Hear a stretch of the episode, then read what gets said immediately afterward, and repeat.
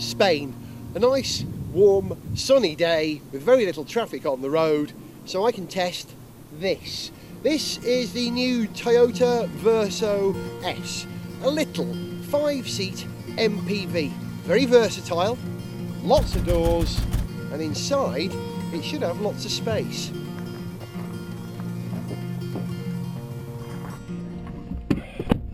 Inside it is definitely an MPV. You can tell because you can do that in every direction.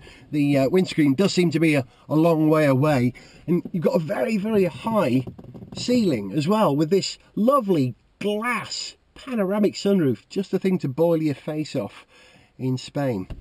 Right, should we drive this thing?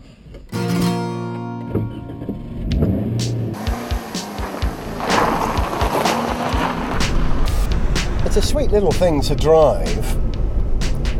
I like the way that Toyota label the engine in this car. It's not a 1.3, it's not a 1.4, it's a 1.33. I like that accuracy, I do. Uh, I think the last car I remember having the engine capacity uh, designated to three significant figures was the Ford Fiesta, which came out with a 1.25 right. engine. But this is a 1.33 and it's got a lovely little VVTi Toyota revy little 4 in it, which makes a happy little sound.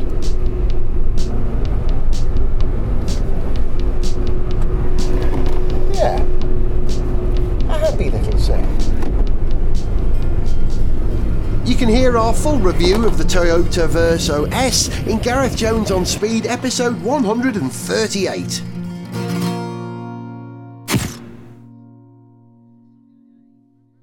Gareth Jones on Speed!